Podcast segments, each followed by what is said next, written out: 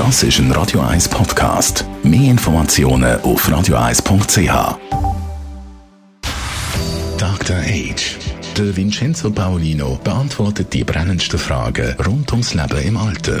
Jetzt auf Radio 1. Dr. H. Vincenzo Paolino, wie steht es eigentlich um die Entwicklung in Sachen Digitalisierung im Alter? Ja, das hat mich auch, äh, das ist auch eine kleine Reminiszenz an Toronto von vor im September, wo ich war. Mir haben zwei Sachen sehr gut gefallen, nämlich dass man so Virtual Reality Brillen entwickelt, Programme dafür entwickelt hat, mit denen Menschen, die mit arbeiten, mit Leuten, die mit der Demenz leben, wahrnehmen können, wie sich das anfühlt und wie das aussieht, wenn man an einer dementiellen Erkrankung leidet. Also wenn man mit Demenz lebt. Also dieses Programm, da setzt man sich diese Brille auf und sieht dann, und man hat auch einen, einen äh, Kopfhörer auf und hört in etwa das, was ein Mensch mit einer mittleren oder fortgeschrittenen Demenz erlebt und hört.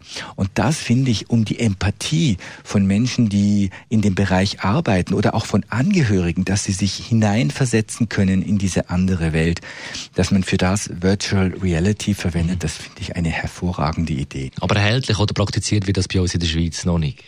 Das ist in der Schweiz noch nicht erhältlich meines Wissens nach, aber ich erzähle auch hier am Radio davon, damit der ein oder andere sagt, oh, das könnte ich ja mal äh, mir mich erkundigen und dann entsteht ein Bedarf und dann wird es auch einen Anbieter geben, der das, der das hier in die Schweiz bringen kann.